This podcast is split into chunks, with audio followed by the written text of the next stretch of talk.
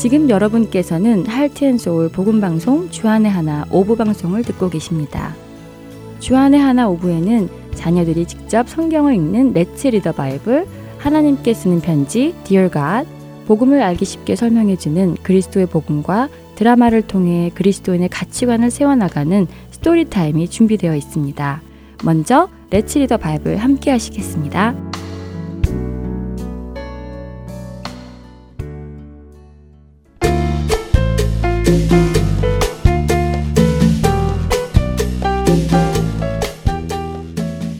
애청자 여러분 안녕하세요. Let's Read the Bible 진행의 박재필입니다. 제가 방송을 녹음하는 이곳 아리조나는 사막 위에 도시가 있는 넓은 지역이어서 차를 타고 가다 보면 아무것도 없는 빈 들판을 자주 볼 수 있습니다. 특히 이곳에서 운전을 하고 타주를 가기 위해 이동을 하다 보면 아무것도 없이 끝없이 펼쳐진 넓은 들판을 볼 수 있습니다. 그곳에는 숲도 나무도 없고요.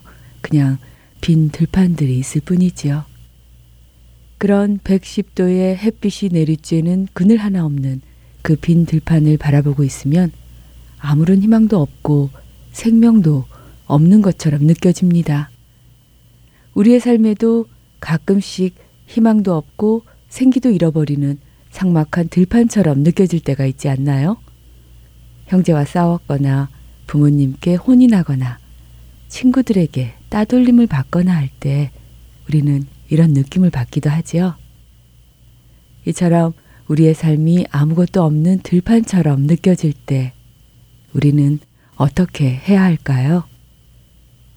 오늘 함께 읽을 마태복음 14장에서도 이런 빈들이 등장합니다.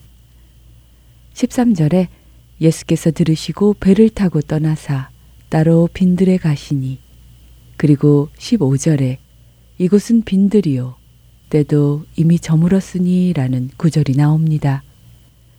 우리가 이런 빈들에 있고 더구나 해가 져 어두운 저녁이라면 어떤 희망도 꿈꿀 수 없을 것 같은데요. 그런데 예수님은 그곳에서도 병자를 고쳐주시고 굶주린 사람들에게 먹을 것을 만들어 주시는 기적을 보여주십니다. 우리가 잘 알고 있는 오병이어 사건입니다. 오병이어는 우리가 잘 알듯이 떡 다섯 개와 물고기 두 마리로 많은 사람들을 먹인 사건입니다. 마태복음 14장 17절에서 21절의 말씀입니다. 제자들이 이르되 여기 우리에게 있는 것은 떡 다섯 개와 물고기 두 마리뿐이니이다. 이르시되 그것을 내게 가져오라 하시고 무리를 명하여 잔디 위에 앉히시고 떡 다섯 개와 물고기 두 마리를 가지사 하늘을 우러러 축사하시고 떡을 떼어 제자들에게 주심에 제자들이 무리에게 주니 다 배불리 먹고 남은 조각을 열두 바구니에 차게 거두었으며 먹은 사람은 여자와 어린이 외에 오천 명이나 되었더라. 빈 들에는 아무것도 없었습니다. 먹을 것도 없었고 병원도 없었습니다. 그러나 예수님이 계셨습니다. 아무것도 없는 빈들에 예수님이 계시자 그들의 모든 필요가 채워졌습니다. 그들의 병이 고침받았고 그들의 고픈 배가 채워졌습니다. 예수님은 우리의 도움이 되시는 분이십니다. 아니, 그분은 우리의 전부가 되시는 분이십니다. 아무것도 없어도 그분만 함께 하시면 되는 것입니다. 우리의 삶이 빈들처럼 메마를 때도 있을 것입니다. 그러나 예수님이 그 빈들에서 우리와 함께 하신다면 우리는 만족할 수 있습니다. 그분이 우리의 모든 것이 되시기 때문입니다. 예수님 한 분만이 소망이심을 고백하는 귀한 한 주 되시길 소망하며 이 시간 마치겠습니다.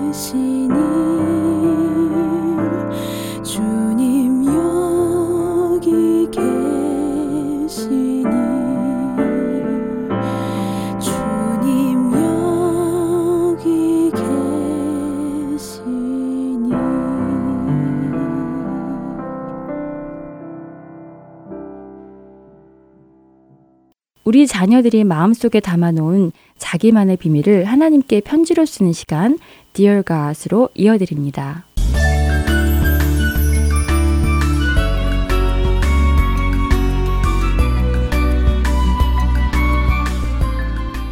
사랑의 하나님, 저 주혁이에요. 오늘은 정말 속상한 하루였어요. 저는 주말마다 핸드폰으로 게임하는 것을 좋아하는데요. 이번 주말에는 게임도 마음껏 하지 못하고 심지어 엄마에게 핸드폰을 뺏기고 말았어요. 무슨 일이 있었냐면요. 오늘 낮에 점심 먹고 난 후에 거실 소파 앉아서 핸드폰으로 게임을 하고 있었어요. 한참 레벨업을 하고 있을 때 엄마는 지저분한 제 방을 보시고는 청소를 하라고 하시는 거예요. 핸드폰 게임에 열중하고 있었기에 저는 엄마 조금 이따가 할게요 라고 대답하고 계속 게임을 했어요. 그런데 한 시간쯤 지났을까요? 엄마가 화를 내시며 벌써 한 시간이나 지났다.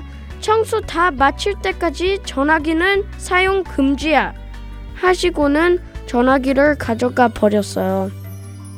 아휴, 레벨업 될 뻔했는데 조금 뒤에 내가 청소하려고 그랬는데 우리 엄마 정말 너무하시죠?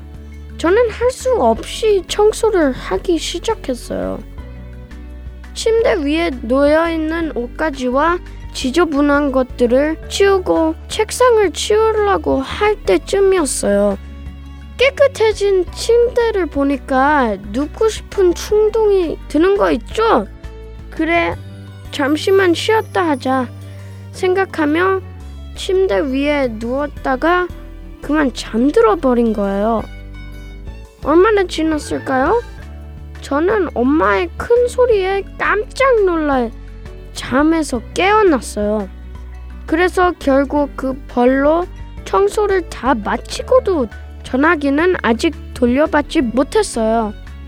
하나님, 저는 제가 좋아하고 신나는 것은 시간 갖는 줄 모르고 즐겁게 하는데 좀 귀찮고 힘들고 싫어하는 일은 나중에 나중에 하면서 미루기를 잘해요.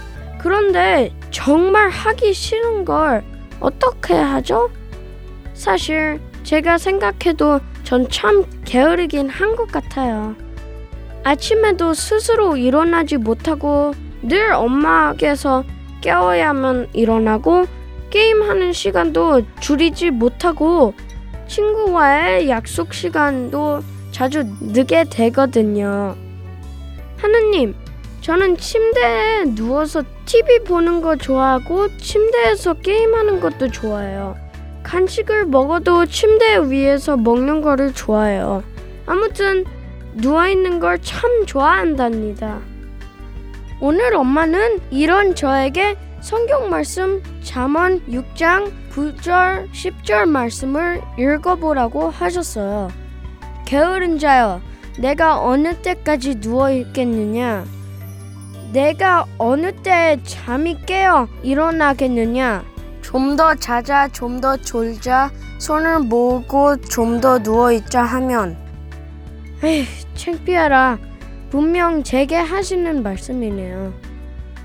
그리고 엄마는 게으른 사람이 가지고 있는 특징이 있다고 저에게 이야기하셨어요. 그 특징은 하지 않으려는 이유와 핑계가 많고 또 침대 위에서 시간을 많이 낭비한다고요. 또 거의 다 된 일도 마무리하기를 귀찮아하며 꼼꼼히 마무리하지 않고요. 남의 말도 잘 듣지 않는다고 하셨어요. 그리고 잠언 6장 11절 말씀은 게으른 자의 결과의 모습이라고 하시면서 꼭 명심하라고 하셨어요. 내 빈궁이 강도 같이 오며 내 곤핍이 군사 같이 이르리라. 와, 너무 무섭고 두려운 말씀이에요. 성경에 이런 말씀이 있는 줄 몰랐어요. 주님, 정말 게으른 것이 저렇게 무서운 거라면 저는 게으름에서 빨리 도망치고 싶어요. 하나님, 저를 좀 도와주세요. 더 이상 게으르지 않도록 말이에요. 이제 내일부터는 핸드폰을 다시 돌려받아도 게임을 꼭 일주일에 한 시간씩만 하도록 노력할게요. 또 청소하고 아침도 늦잠 자지 않고 싶어요. 오늘 잠언 말씀을 꼭 기억하고 잊지 않게 해주세요. 하나님, 오늘도 이야기들 들어줘서 감사합니다. 그럼 다음에 또 편지 쓸 때까지 안녕히 계세요.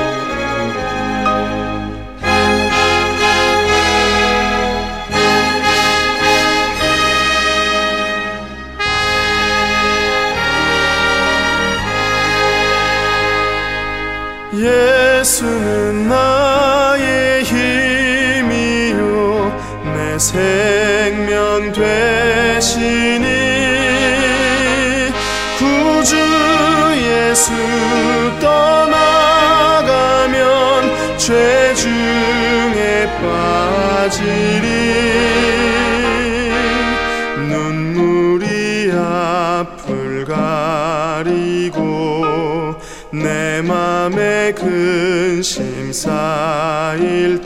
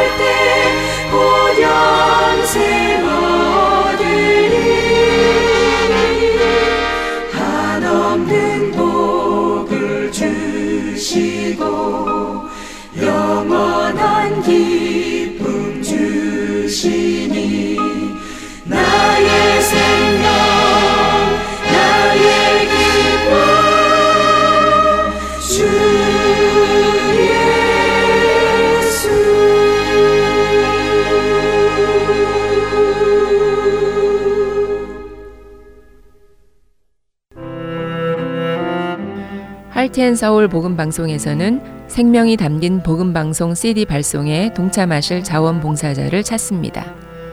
매주 목요일과 금요일 오전 9시부터 11시까지 2시간 동안 CD를 봉투에 담아 우체국에 갈 준비를 하는 작업을 합니다.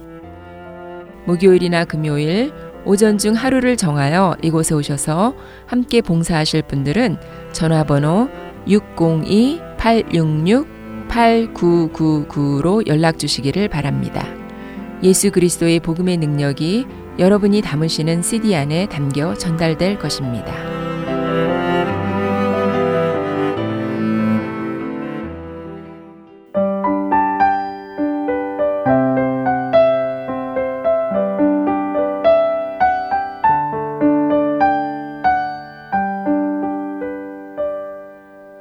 이어서 그리스도의 복음 시간입니다.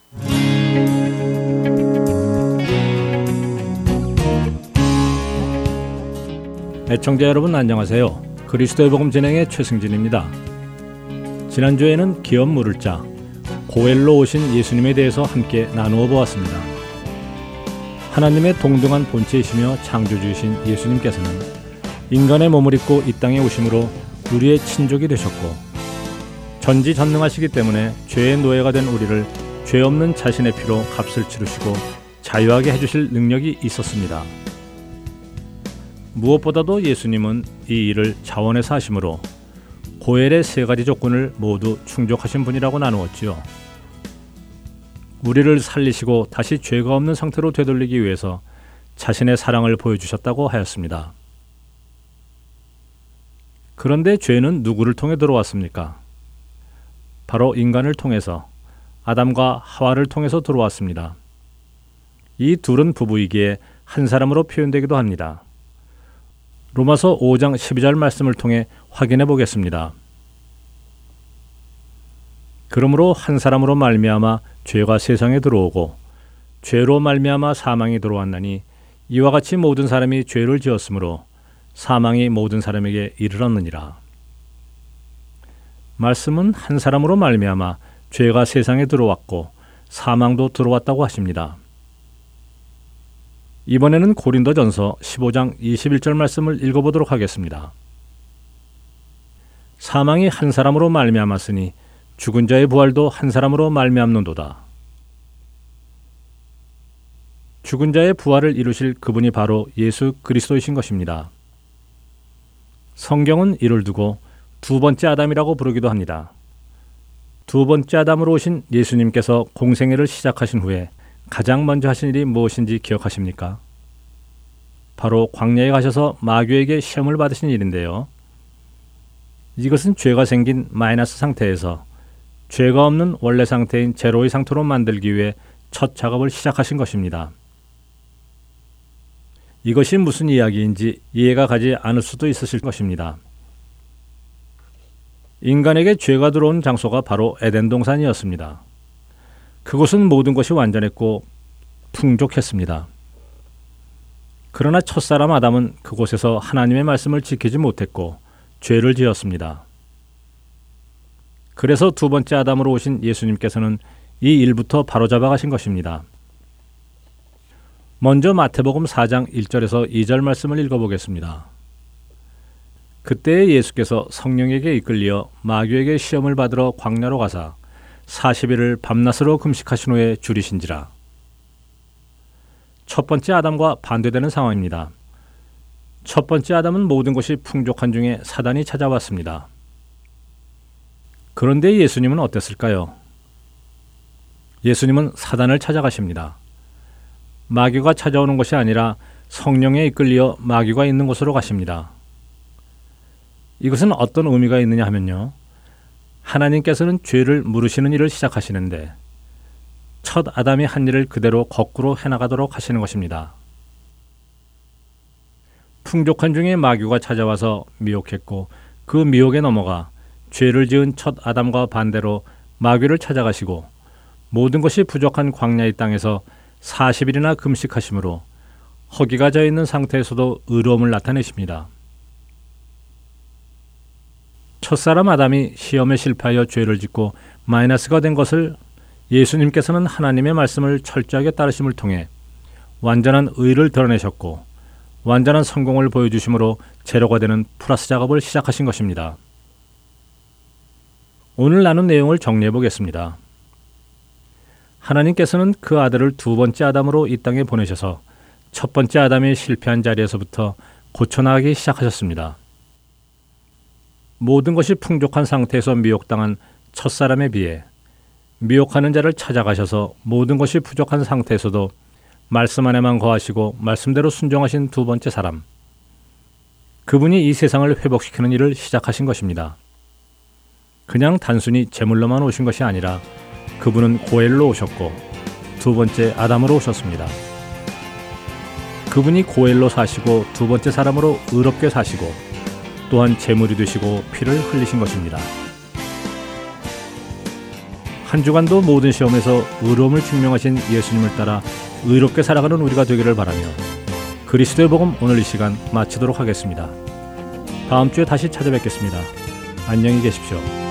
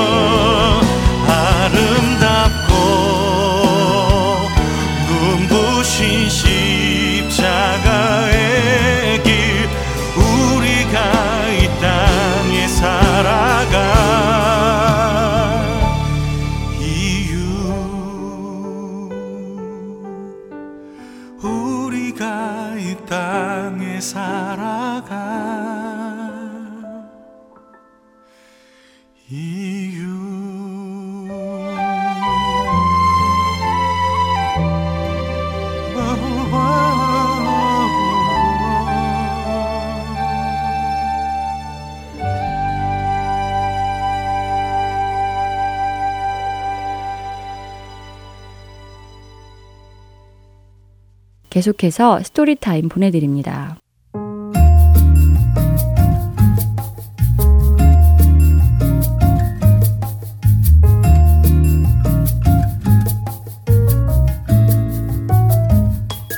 네, 애청자 여러분 안녕하세요. Story Time 진행의 최소영입니다. 세상에는 참 다양한 종류의 일과 직업이 있지요. 하나님을 믿는 우리의 자녀들은 어떤 일이나 직업이 하나님을 기쁘시게 하는 것일지 한 번쯤 생각해 보게 될 것입니다. 오늘 스토리를 통해 이것에 대해 자녀들과 함께 나누어 보시는 시간 되시길 바랍니다. 오늘 스토리의 제목은 와쉐라이비입니다. 오늘의 주인공 저니는 유명한 설교자인 무디에 관한 책을 읽고 있었습니다. 책을 읽던 저니는 엄마에게 자신도 무디 목사님처럼 훌륭한 설교자가 되어 많은 사람들 앞에서 말씀을 전하고 싶다고 말합니다. 엄마는 목사가 되어 말씀을 전하는 것은 아주 좋은 일이지만 하나님이 저니가 무엇을 하기 원하시는지를 먼저 깨닫는 것이 중요하다고 말씀하시지요.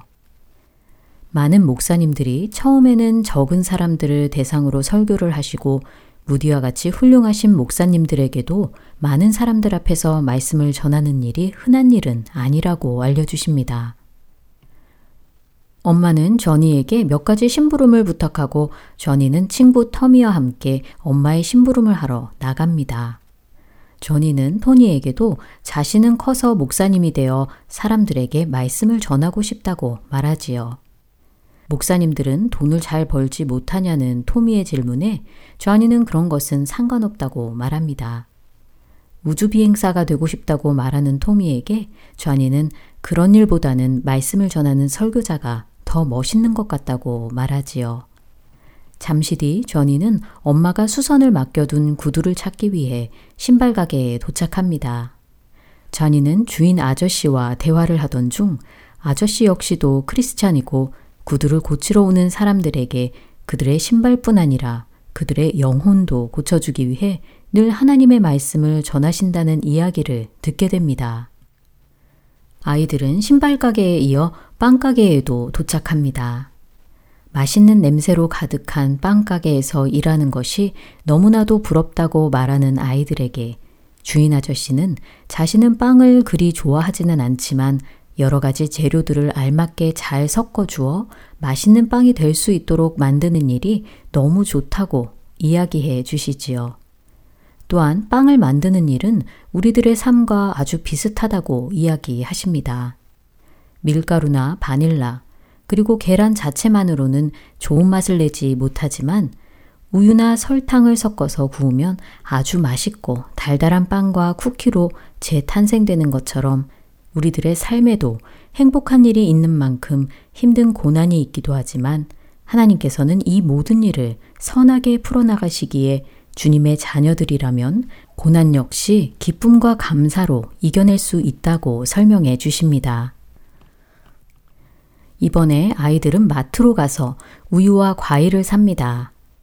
마트 아저씨에게도 아저씨가 하는 일을 좋아하시는지 묻지요. 아저씨는 제철마다 들어오는 과일과 야채를 보면 하나님이 노아에게 해주신 약속이 생각난다고 하시며 창세기 8장 22절의 말씀, 땅이 있을 동안에는 심음과 거둠과 추위와 더위와 여름과 겨울과 낮과 밤이 쉬지 아니하리라 라는 말씀을 들려주십니다. 매해 같은 시기에 열리는 열매들을 보면 하나님의 약속을 믿을 수 있고 또 주님을 더욱 의지할 수 있게 되는 것 같다고 이야기하시지요. 엄마의 심부름을 모두 마치고 집으로 돌아온 전이는 엄마에게 오늘 만난 주인 아저씨들과의 대화를 들려줍니다. 그리고 정말 좋은 레슨들을 배웠다고 하며 기뻐하지요. 무엇보다도 조니는 자신이 설교가가 아닌 다른 어떤 직업을 갖게 된다 하더라도 여전히 사람들에게 하나님의 말씀을 전하며 살 수 있다는 사실을 깨닫게 돼서 무척 좋았다고 이야기하며 오늘의 드라마는 마칩니다.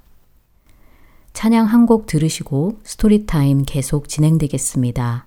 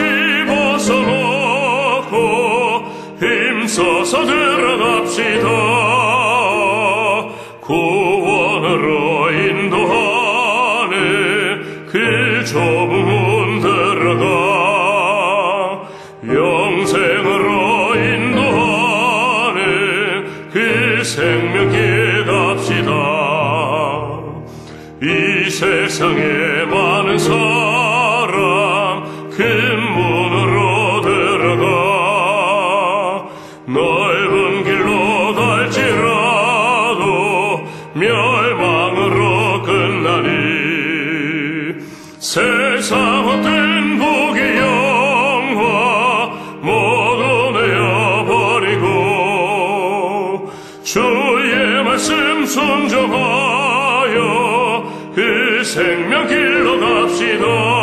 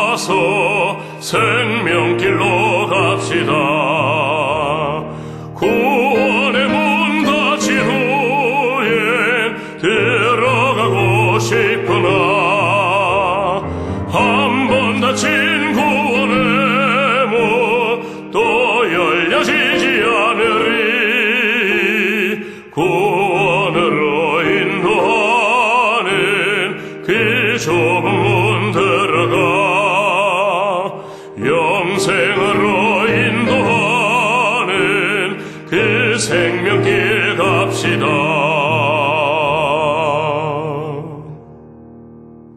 많은 사람들이 말씀을 전하는 일은 목사님이나 선교사와 같은 전문 사역자들의 일이라고 생각합니다.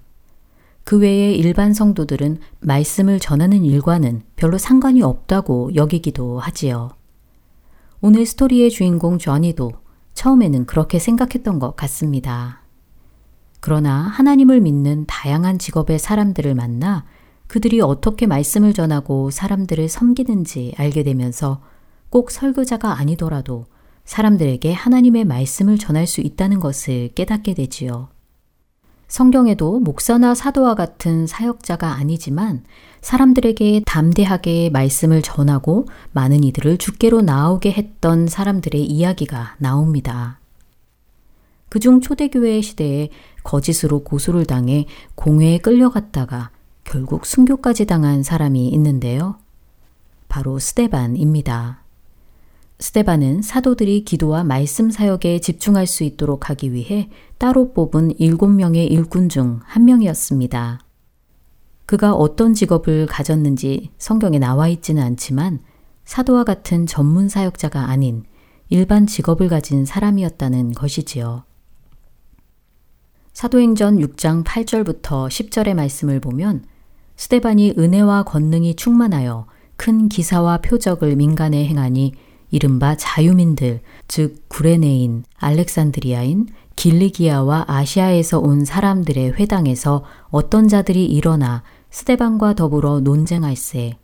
스테반이 지혜와 성령으로 말함을 그들이 능히 당하지 못하여 라고 나옵니다. 이 구절들을 통해 사도를 도와 교회를 섬겼던 스테반은 교회 안에서뿐 아니라 교회 밖에서 민간에게 기사와 표적을 행하고 많은 유대교인들과 논쟁을 하며 복음을 전했음을 알 수 있지요.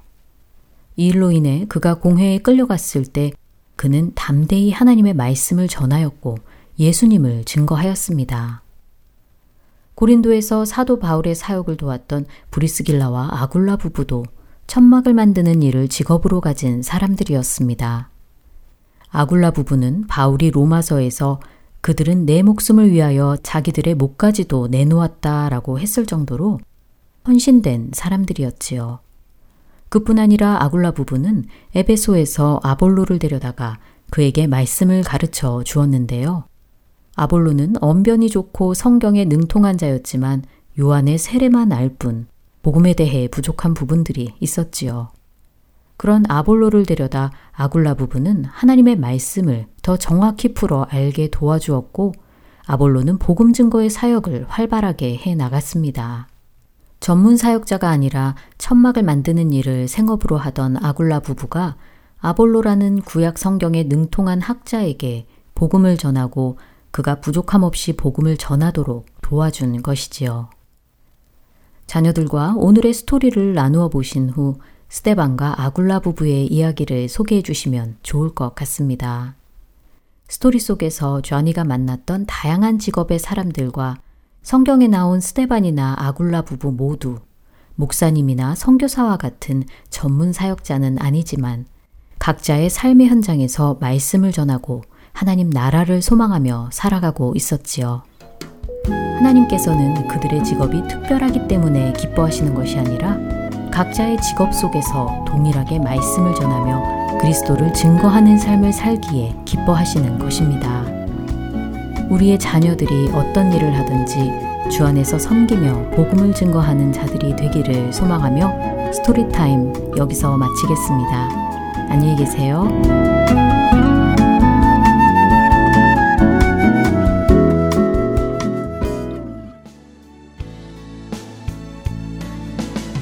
주안의 하나 오부 준비된 모든 순서는 여기까지입니다. 애청해주신 여러분들께 감사드립니다. 다음 시간에 다시 찾아뵙겠습니다. 안녕히 계세요.